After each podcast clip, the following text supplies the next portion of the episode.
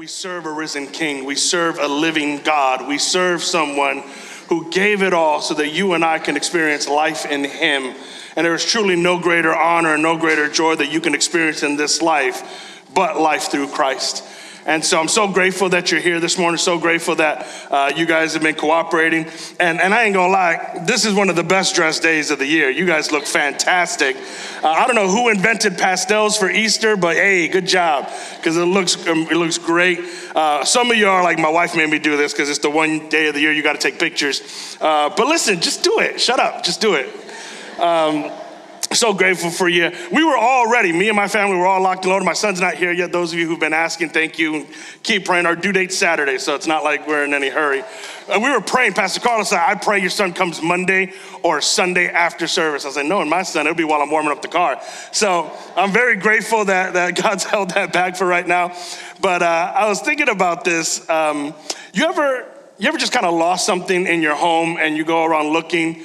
Um, my wife has this thing, it, uh, she's watching, so I can say this, but it always frustrates me. I'll be looking for something in a different room, and I'll say, Hey, babe, do you know where such and such is? Now, I'm expecting a response.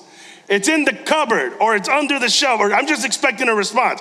I don't ever get just a response. You know what I get? Ugh. Hold on. And I'm like, no, I don't need you to get it. You're super pregnant. Sit down.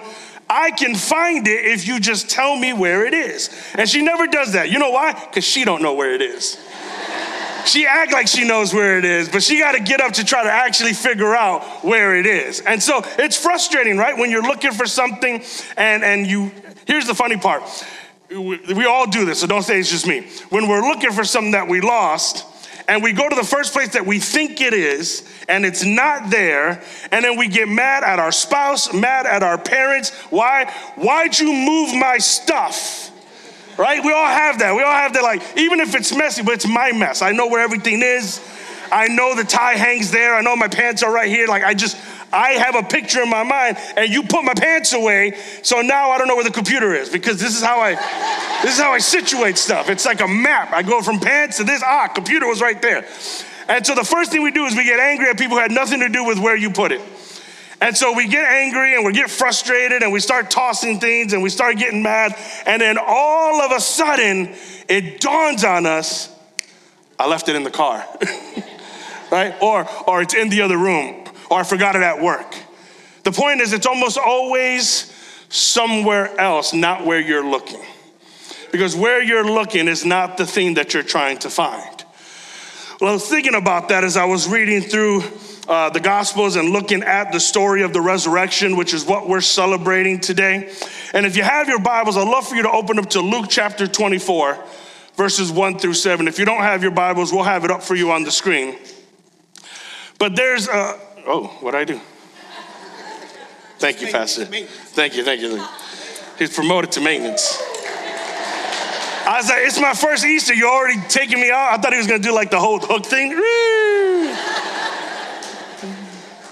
That was my first one. You don't even just let me do it. so I'm looking at Luke chapter one, and, and if just to kind of catch you up, on Friday we celebrated Good Friday, and that's the, the death the brutal, brutal death of Jesus Christ. This wasn't a we kind of think he's dead. It's not like when you watch a movie or a show, you know the rule. If you don't see a dead body, they're not really dead. That character's coming back. We've seen novelas growing up. Y'all know what it looks like. It's like until I see that dead body, he ain't dead, like in my mind. There was no doubt about Jesus' death. It was very public, it was very brutal, it was very graphic. He was torn to shreds in front of people. He was hung on a cross with nails in his hands and his feet publicly. He was naked, bruised, bleeding to death, asphyxiating. Like it was very noticeable. When he died, everyone in Jerusalem knew he's dead. So this isn't a question of whether or not Jesus Christ died or not. We know for a fact through hundreds of witnesses that yes, he died. And then the Bible tells us that he was buried in a rich man's tomb. There was a man named Joseph who kind of snuck in. He had some money. He had a tomb nearby where Jesus was crucified. And he, he negotiated and was able to get the body of Jesus and placed it in his tomb. And then in that tomb, there was a giant stone that was rolled into a little ditch so that it would take multiple men to roll it away in order to get him out. And then in front of that, the Pharisees had hired a guard to stay watch to make sure that none of Jesus' disciples came to try to steal the body. So he was dead, locked away with the guard, no doubt, no way he's getting out or anybody's getting him out, except they didn't realize that he is who he says he was. And that no stone or tomb was gonna hold God down. That he lifted himself up. Not only did he give himself over, but he lifted himself up out of the grave and resurrected on the third day, which is what we're celebrating today. And it's because of that resurrection power that he can resurrect the dead in this room. But listen, in Luke chapter 24, verse 1 through 7, the Bible tells us that a group of women, his disciples, who had not yet known or realized, I should say, that he had resurrected, were preparing aloes and spices in order to place on his body. This was a tradition within Judaism. It was kind of like what you would consider embalming or just rituals that they would do in order to help the body decay. And so they had these things prepared, and they're coming Sunday morning to go and place them on the body of Jesus. And this is where we pick up on Luke 24, verse 1 through 7. It says, On the first day of the week, very early in the morning, the woman took the spices they had prepared and went to the tomb. They found the stone rolled away from the tomb. When they entered, they did not find the body of the Lord Jesus. While they were wondering about this, suddenly two men in clothes that gleamed like lightning stood beside them. In their fright, the women bowed down with their faces to the ground. But the men said to them, Listen, why do you look for the living among the dead. He is not here, he has risen. Remember how we told you while there was still with you in Galilee, the Son of Man must be delivered over to the hands of sinners, be crucified, and on the third day be raised again. So these women come expecting to find a dead body. Now, I mentioned it would take several men to roll the stone away. I don't know what they planned. Another gospel tells us that even they were like, how are we going to do this? Like, we don't know. We're going to figure. I love when people just say, we're going to figure it out when we get there. I don't know. We're just going to figure it out. And so they get there, and lo and behold, the stone is already rolled away and two men dressed in lightning, or, or just the Bible talks about white. It's like my guayabera, just beautifully vibrant and bright. And they get there and, and he's, he's no longer there. And, and they're, they're dumbfounded. Now you gotta understand, this isn't like a normal thing, okay? We, we look at the end of the story and we're like, well, they should have known he resurrected. Well, that's easy for you to say 2,000 years later. But in that moment, they don't, they don't know what's going on. Like, what do you mean? What do you mean he's not here? Did you steal him? Give him back? Like, what happened? Did the Pharisees take him? Did the Romans take him? Like, what happened to his body? And the angels, who were those two men, ended up telling them, Don't you remember? He told you. See, almost every time Jesus talked about his death, and he did often with his disciples, he mentioned his resurrection.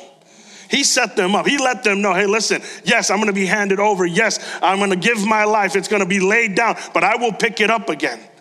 And this will happen. And so, what the angel does, he says, hey, listen, you're looking in the wrong place because he's not dead, he's risen. Don't you remember what he told you back in Galilee? Don't you remember that God had given you a heads up, but you're looking for life in the wrong place? And I think that's a problem that many of us still have today. See, I think all of us are born in search of something in search of purpose in our life, in search of life in and of itself. Every single one of us, as the Bible tells us, we are born in sin, and because of the fall of man, and because we're born in that sinful nature, we are separated from God, we are separated from life itself, and so we start this journey looking for life. And many of us look for it in dead places. That's why he says, Why are you looking for the living among the dead? One of the things you have to understand about Jewish culture is anything dead was considered impure. And so it's not like people played hide and seek in graveyards, okay? They avoided those as much as they could because they didn't want to be around dead things because that would make them impure. And so this was actually a common saying why are you looking for the living among the dead? In other words, you're not going to find one where the other is. And so, this is the same question I think God is asking you and I today. Why are you looking for life among the dead? Why are you going to dead places or dead things thinking you're gonna find life there? And sometimes it's subtle. I don't think all of us are sitting here going, I'm gonna go look, I'm gonna go to the cemetery and try to find life in the cemetery. But listen, those dead things manifest in different ways. If you're taking notes, the first thing is this Why are you looking for life among the living dead? The living dead. Well, what do I mean by that? People hear about Jesus rising from the dead and they think about zombies. Jesus is not a zombie, okay? Jesus didn't is not walking around moaning, walking half a mile an hour. But a zombie is a dead person who's walking around as if they are living. That's what a zombie is. A zombie, obviously they're not real, but I mean, who knows? 10 years. But ask me in a few. Zombies are not real, but we know from what we see on shows, all of you unholy people who watch stuff like that. you know, we know that those zombies are dead, they just look like they're living because they walk and talk and do things. Well, the Bible tells us that anyone who has not accepted everlasting life in Jesus Christ is dead in their sins. In other words, the world is filled with the living dead. They don't look like what you think they look like. They are walking around as if they were alive, living it up, saying, This is great, this is phenomenal, this is living, this is life, when in reality, it's dead. And the problem is, what they portray is very attractive. And it seems like good life. If you're on your social media and you see some of these things, there's a moment where maybe you even start to envy it and you start to look at that and you're like, man, that does look like life. I mean, any like alcohol commercial, it looks fun. And I, by the grace of God, I never had alcohol, I've never tasted alcohol because I don't look like a guy who enjoys moderation. And so avoid it altogether is my idea, right? That's just my thing. That you, that's just my thing. And so I just don't touch this stuff. But sometimes I look at those commercials and I look at my wife, I'm like, what do you think, babe? Should we just like get hammered or something? And she went, I'm gonna tell Pastor, I'm gonna tell the board. I'm like, it's a joke, lady, chill. but they do make it look fun. Fun fact next time you watch a commercial, if you, it is illegal to actually show them drinking it. So if you ever watch an alcohol commercial, notice they never actually drink it. They're just like, that's gonna end up in a meme, isn't it? Thanks, guys. That's gonna end up, that's gonna end up in the staff memes. Listen, the world and, and, and the living dead, they make their lives look appealing with the parties and the alcohol and the drugs and the get togethers and the vacations and the, oh, we're going to Cancun for the weekend. It's going to be amazing.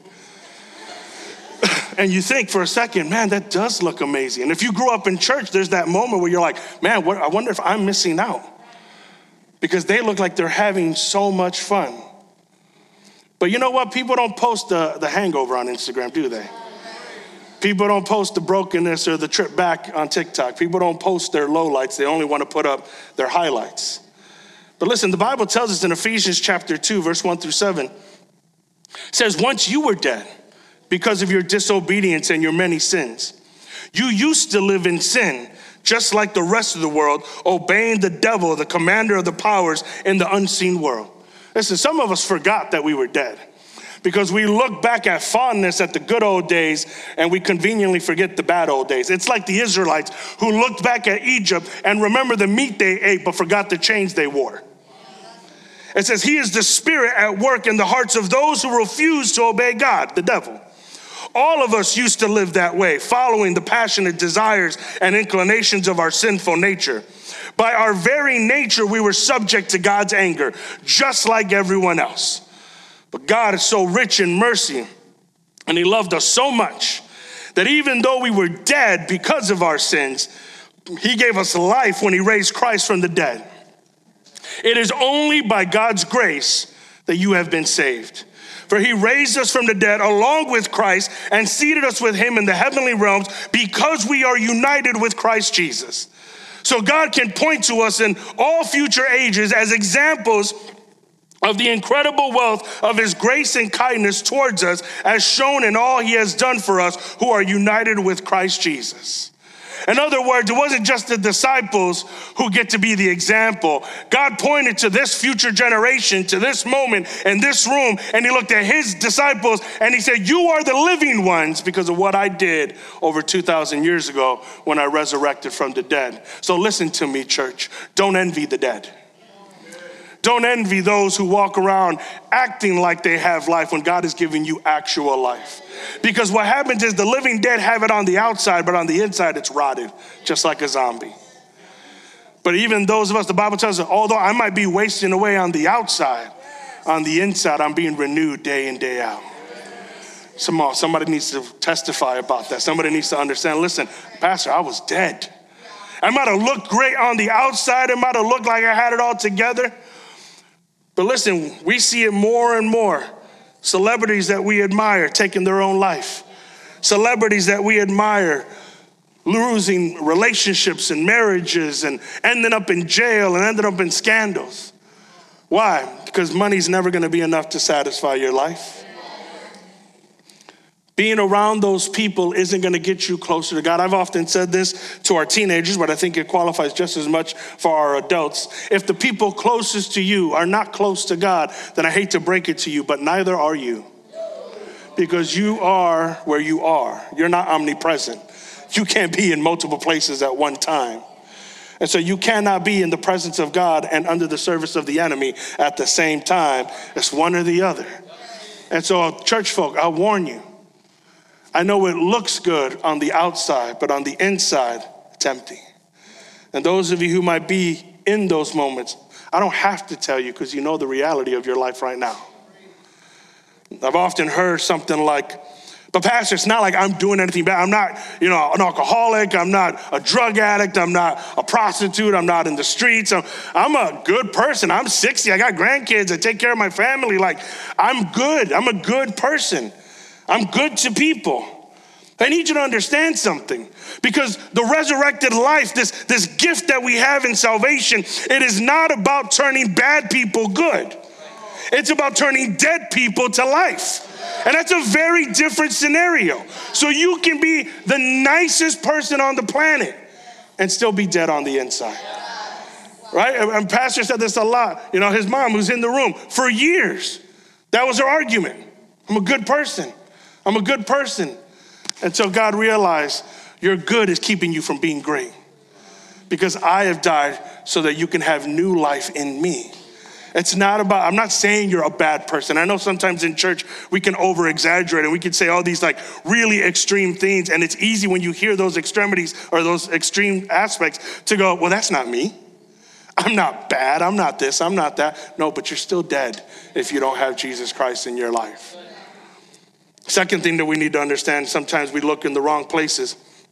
I think God is asking, why are you looking for life among a dead world? Why are you looking for life among a dead world? Well, the living dead are the people. The dead world are the things that this world offers you in lieu of life with Christ. So they'll say things like, hey, listen, you don't need Jesus, I'll give you this. It is amazing to me how many people follow Jesus and will pursue Jesus when there's burden in their life, but will not even think about God when everything is going great. And so, what the world does is it doesn't try to destroy you, it just tries to make you comfortable. Comfortable enough for you to realize or not realize that you need something. Comfortable enough, if I could say this, to sedate you, to make you numb and to make you realize or think to yourself, I'm good. Listen, if you've ever been to the dentist, what they give you, I mean, that feels good. But the point is so that you don't feel anything else. And so we were just talking about this, my wife and I, uh, about, you know, trying to figure out, okay, do you want to take an epidural? Do you not? Like, how do you want to approach the, the delivery? Now, she, we've already had two kids. The first kid, she tried the epidural. Only about half of it took anyway. So, like, she felt everything on her left side and she had a horrible experience. Now, again, this between you and your doctor, so don't get mad at me for what. I'm just telling you what happened with us. The second baby, Olivia, she came so fast. I'm like, her water broke at 3:30, and Olivia came out at six. Like, it was beautiful. Thank you, Jesus. Right? So it was so fast that she had no time to get an epidural. And for me, her experience, what she said was, well, I can actually feel what was going on and I can push. So I didn't tear as much. I didn't get as hurt as much. My recovery was a lot faster. I wasn't groggy, all because I had my senses about me. Listen, you can live life with allowing the world to numb you and think that everything's okay. But can I tell you something? That epidural eventually wears off. What that dentist gives you eventually wears off. And guess what you're left with? The pain that you were experiencing. First John chapter 2 verse 15 through 17 says, "Do not love the world or anything in the world. If anyone loves the world, the love of the Father is not in them." For everything in the world, the lust of the flesh, the lust of the eyes, the pride of life, comes not from the Father, but from the world. The world and its desires pass away, but whoever does the will of God lives forever. What do I mean by that? Listen, you can make all the money you want, and when you die, you don't get to take that with you. The bank gets it, or your family gets it, or whatever you arrange, the backyard burial gets it, like however you decided to manage your money. But there are some of us who our entire life is about attaining more money. And listen, I'm not saying there's anything inherently wrong with money. The Bible talks about it's the root of all evil, but not that it's evil in and of itself. Listen, if you have a problem with your money, I will gladly take it myself personally. I can use a little bit more, no problem with that. But the problem is when money becomes our God. That's why at the end of that verse, it says, Money is the root of all evil. You cannot serve two masters. You have to love God and you have to hate everything else. And so, what happens, what the world does, is it attracts you. That's why it says the lust of the eyes, the lust of the flesh. It's attracting. That's what caused Adam and Eve to fall. The, the fruit looked good to them, it was attractive, and they were drawn to it and they indulged in it. Listen, the lust of the world, it's subtle, it's not abrasive. It's little things that you look at. People who cheat on their spouses, it's not an overnight thing. They allow their eyes to, to linger and to wander and to watch and to entertain things online or to entertain text messages or to entertain glances and personal encounters. They allow the flesh to indulge just a little bit, they think, in this area. And the next thing they know, they've lost everything. Why? Because the world will always leave you empty. It'll draw you in like a fish hook and then it'll pull you right out of the water. And you don't even realize because all you were ever looking at was the bait. Why are you looking for life among a dead world that's not going to give you anything? And third thing is this why are you looking for life among dead religion? What do I mean by that?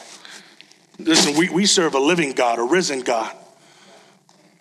So, you know, you get now in, in, in this very, you know, kind of PC world and, you know, they're like, well, hey, listen, you don't want to be offensive to other religions. Well, other religions are offensive to my God. That's not my problem. Because what happens is other people with dead religion, you, you are worshiping dead things. Buddha's dead. Muhammad died. Like they're not alive anymore. Saints are dead. You, you, we keep praying that they're dead. They don't hear you. They, they were great when they were living, but they died.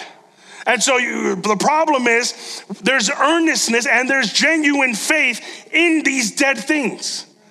And so, you know, I don't, the problem for me, the part that makes me sad is I see the earnestness of their faith, but I also see the reality that they're lost. When I was in Israel a few uh, months ago, I remember walking through all this amazing evidence, not just history, but evidence of our risen Savior. I'm seeing the area where they believe he was crucified, one of two places that aren't too far from each other. I'm seeing the area where they think the tomb was. I'm standing on the Mount of Olives where he's overlooking Jerusalem. I walked down the road where he went to the Garden of Gethsemane I'm in the Garden of Gethsemane. I'm seeing all this evidence and I'm looking at these thousands and millions of Jewish people and I'm going, how do you not connect this? You're waiting for what I'm seeing. And then you, you're missing it. Why? Because they follow religion and they don't follow God. Listen, church, some of us in this room, you do the same thing. You think that because you follow some religious obligations, that somehow that makes you right with God. Listen, I can do all the husbandly responsibilities that need to be done. I can go to work, I can provide for my home, I can show up, I can change my kids' diapers, I can throw out the trash, I can do the dishes. I can do all the things that a husband's duty should be. But if I don't love my wife, I am no husband. If I have no relationship with my wife, I am no husband. Okay? Listen, if I don't do all those things and I have a relationship with my wife, I'm a husband. Not a great one, but a husband. Okay? And then I work on all the other stuff. Love you, baby. So, so the problem is a lot of us think that if we just do all these religious, hey, it's Easter, I got to go to church. Hey, it's Christmas, I got to go to church. Hey, it's Sunday, I got, to go to church. Why? I have to. Oh, we had Lent, you know, I got to give up meat. Why? You're supposed to. Hey, listen, I'm not supposed to do this. I'm not supposed to do that. you follow all these religious obligations, and yet you're missing the very most important thing of all of it. You don't love God. Revelation chapter 2, God is writing a letter to a church in Ephesus and he's telling them, guys, you're doing phenomenal stuff. Really great things. You're doing all the right things, but I hold this one thing against you. You don't love me like you used to. Turn back to your first love. In other words, what is he saying? All that other stuff doesn't matter to me. And you know, those of you who are married, you know what I'm talking about. I could care less that my spouse does all these other things if she doesn't love me. My spouse, my wife's first priority, and my first priority as her husband is to love her. And then if I love her, I'll do all the other stuff. If I love her, I'll honor her and everything else. And some of you, you think that your religion, that the fact that you're an Assembly of God or a Catholic or a Protestant or any of those categories or isms has somehow made you right with God. But listen, 2 Timothy chapter 3, verse 1 through 5. You should know this, Timothy that in the last days there'll be very difficult times, for people will love only themselves and their money. They will be boastful and proud, scoffing at God, disobedient to their parents, and ungrateful. They will consider nothing sacred. They will be unloving and unforgiving. They will slander others and have no self control. They will be cruel and hate what is good. They will betray their friends, be reckless, be puffed up with pride, the love of pleasure rather than God. They will act religious, but they will reject the power that can make them godly. Stay away from people like that. This is a warning to you to avoid dead religion, to avoid people who say things. And listen, the world is filled with it.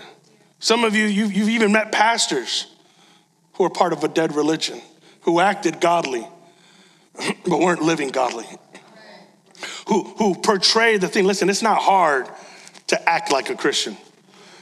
You know, especially if you've been one long enough, it's not hard to know when to say amen, to know when to stand up, to know when to sit down, to know when to clap your hands, to know when to do whatever ritualistic thing you need to do. Y'all even knew what color to wear today. It's not hard.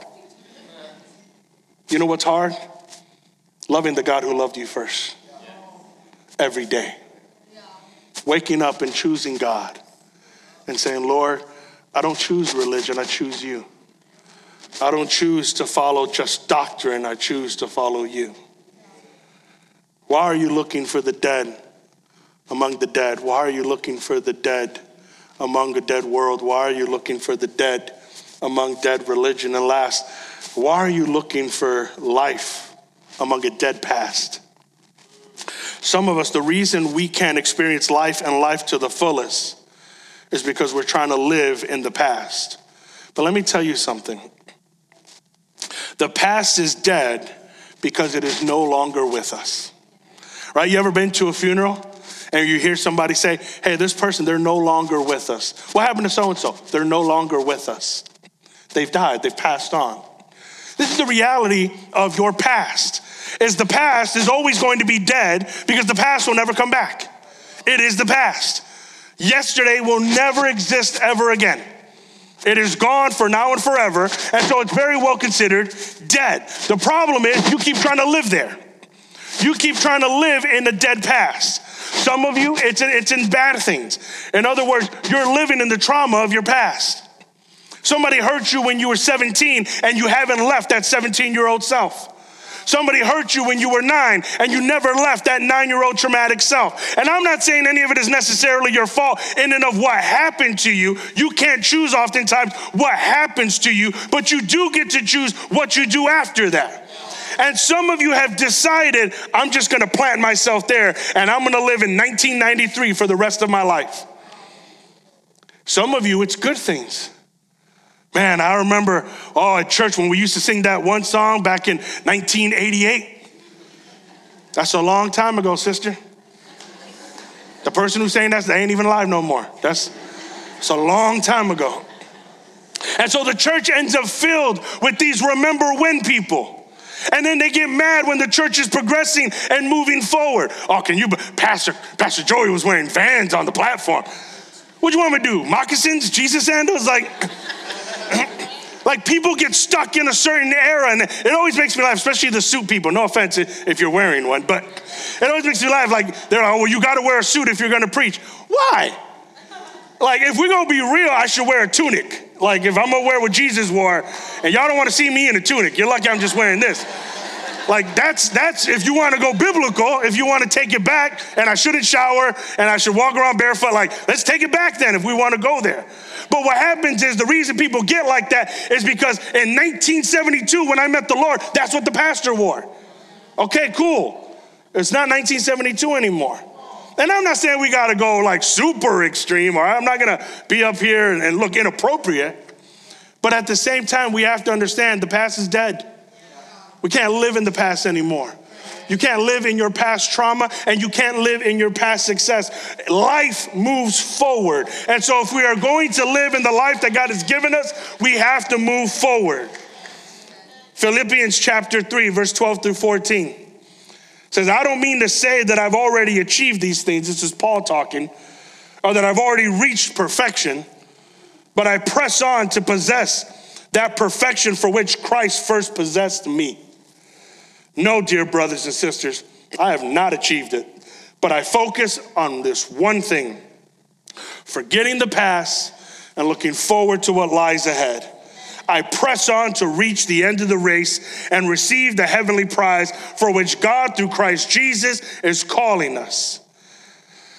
if you're gonna run your race, you gotta run forward. I don't care how fast you are. If you're running and you turn around, not only will you slow down, but you will trip and fall. And some of us, we too old to turn around in any kind of race. We gotta just eyes forward until we get there. Listen, and here's it, it works on both sides good or bad. It's behind you. Okay? The rear view mirror, that's nice to glance at every now and then, but if you drive staring at the rear view mirror, you will crash. And you forget that the windshield is so much bigger than the rear view. So stay forward. Better days are ahead. Harder days are ahead, but they're ahead. And we got to be willing to move forward because that's where life is. Life is in the present and moving towards the future, never in the past. The past is dead. And so, if you want to live life, this one thing you got to be willing to do forgetting the past and looking forward to what lies ahead. Oh, but you don't understand what I did. I don't. And quite honestly, I don't care. That has nothing to do with where you're going. Yeah, but I used to be like this. Okay, as long as you used to be and now you're doing something different moving forward, I don't really care.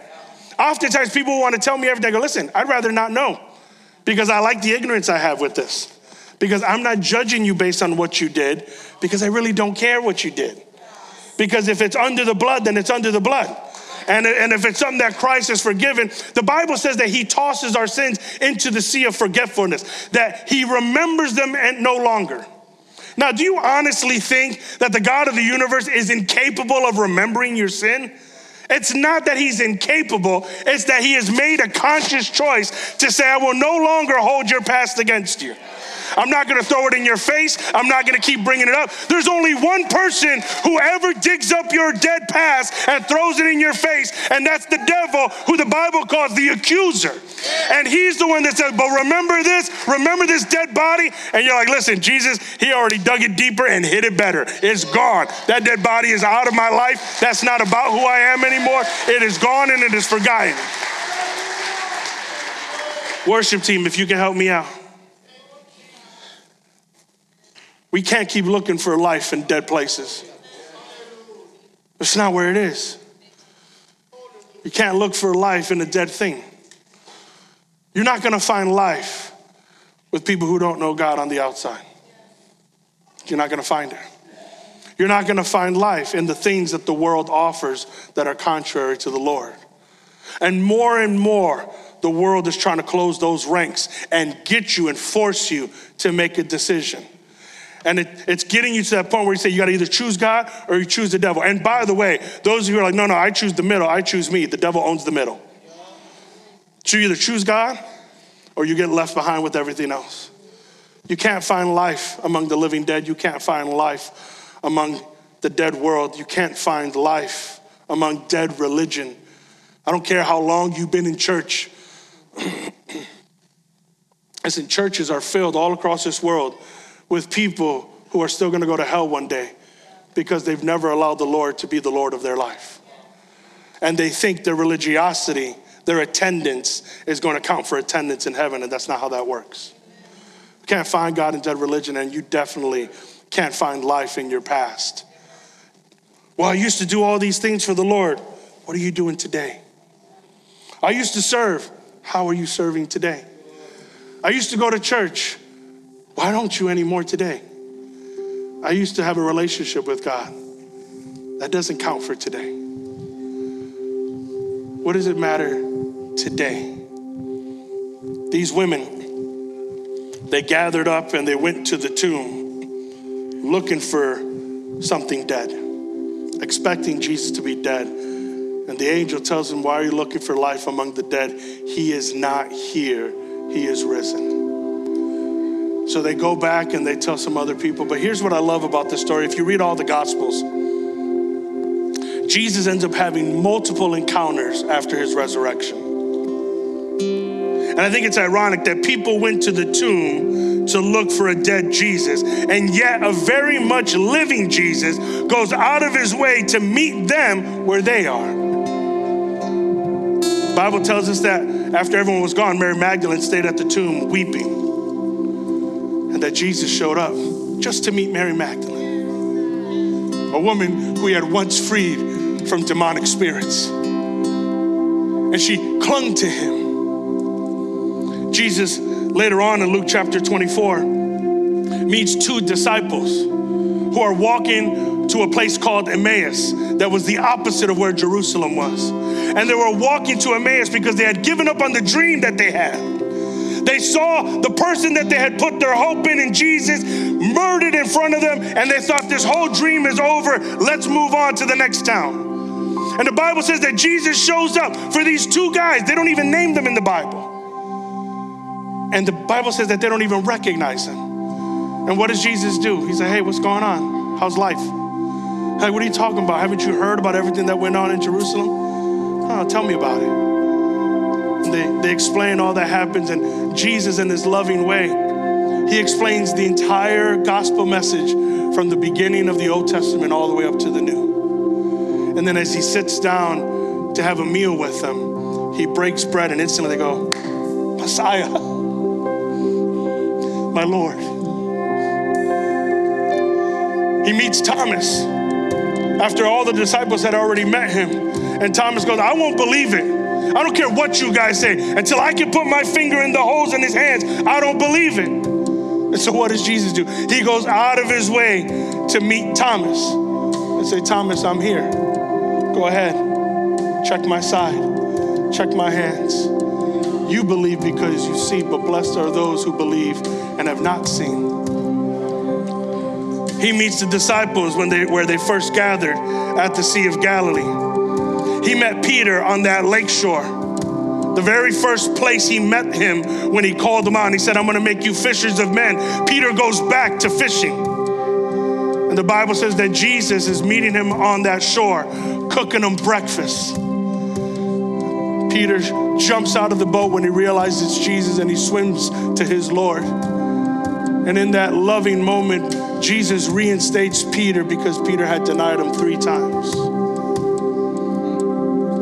And in 1 Corinthians chapter 15, verse 3 through 8, says, I passed on to you what was most important. This is again Paul talking, and what had also been passed on to me. Christ died for our sins, just as the scriptures said. He was buried and he was raised from the dead on the third day, just as the scriptures said. He was seen by Peter and then by the 12. After that, he was seen by more than 500 of his followers at one time, most of whom are still alive, though some have died. Then he was seen by James, and later by all the apostles. Last of all, as though I had not been, as though I had been born at the wrong time, I also saw him. He went out of his way as Paul, a murderer who was hunting down Christians, was on his way to Damascus, and Jesus knocked him off his horse and met him on that road. Jesus met each of these individuals and groups exactly where they were. Jesus met my wife as she cried alone in her room to him. In 1976, Jesus met Pastor Carlos in New York City as a young man struggling with a 10 year heroin addiction. He met Jessica after she got out of an abusive marriage. He met Brian after he had some really close calls on the streets. He met Mylene after she experienced severe church hurt. He met Mark behind me after his missionary parents had a messy divorce. He met Javi in this room who struggled in the midst of some mental health issues. He met Joseph and Julia this year after struggling through a very hard miscarriage. Jesus met me in that spot over 22 years ago. Where you are. See, we're looking for life in dead places. And the living God goes to those very dead places and says, I heard you were looking for me. And I'm willing to meet you right where you are. And I believe God is here today to meet you right where you are. Pastor, you don't understand what I've done. It's a past, that's dead. But, Pastor, I'm a good person. It's not enough, it's dead. But, Pastor, like, I, I don't want to leave all these other things. It's not about leaving other things, it's about pursuing the one thing. But I don't know if, if I, I don't even agree with organized religion. I could care less. I'm not talking about religion. I don't even, listen, it don't even bother me if you don't decide to come back here but, but, but I've been really wounded. I've been really hurt. I've been, yes, I get it. But no more than God gets it. And God is willing to meet you where you are. But you know what's the best part? Is that Jesus loves us so much that he will meet you where you are, but he will not leave you where you are. He will take you out of the miry clay and he will set you on your feet. So here's how I'd like us to close. I'm going to ask you to bow your head and close your eyes right where you're at.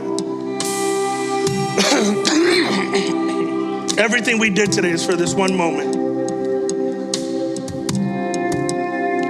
I'm going to ask you as you listen to my voice. Listen, if you've been in this room and while I've been talking, there's been a serious tug at your heart. You've even felt emotional, maybe. And you felt like I'm talking specifically to you.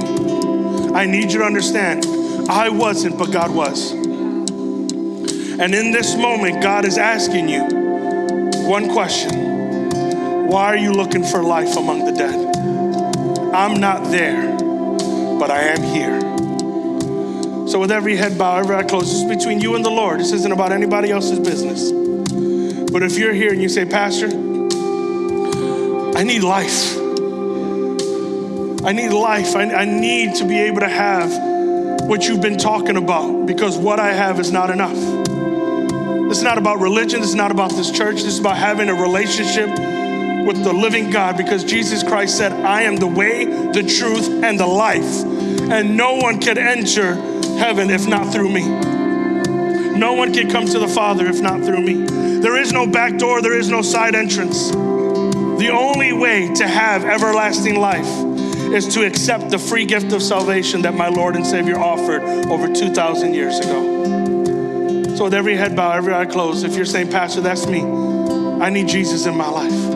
All I ask is that you lift up your hand right where you're at, and we're going to pray with you. Thank you, sister. Thank you, brother. Thank you, sister. Thank you. Thank you, guys. Anyone else? That's me, Pastor. Thank you. Thank you me a favor. As you raise your hand, would you stand for me? Come on, right where you're at. No one else looking around. Don't worry about everybody else. As you raise your hand, would you stand for me? Don't be afraid. Don't be worried. Come on, if that's you, I'm waiting on you. Would you stand? Come on, if that's you, I'll wait for you. Everything we did today was for you. Would you stand for me, please? If you raise your hand, won't you stand for me? Don't be nervous. Don't be shy.